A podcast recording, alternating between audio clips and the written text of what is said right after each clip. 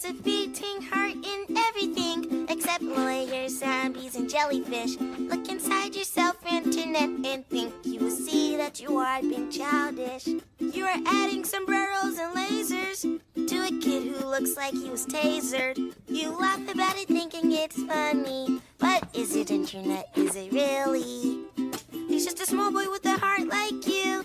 Why do you keep on trying to make him blue? There's a beating heart in everything, and I know that there's one in.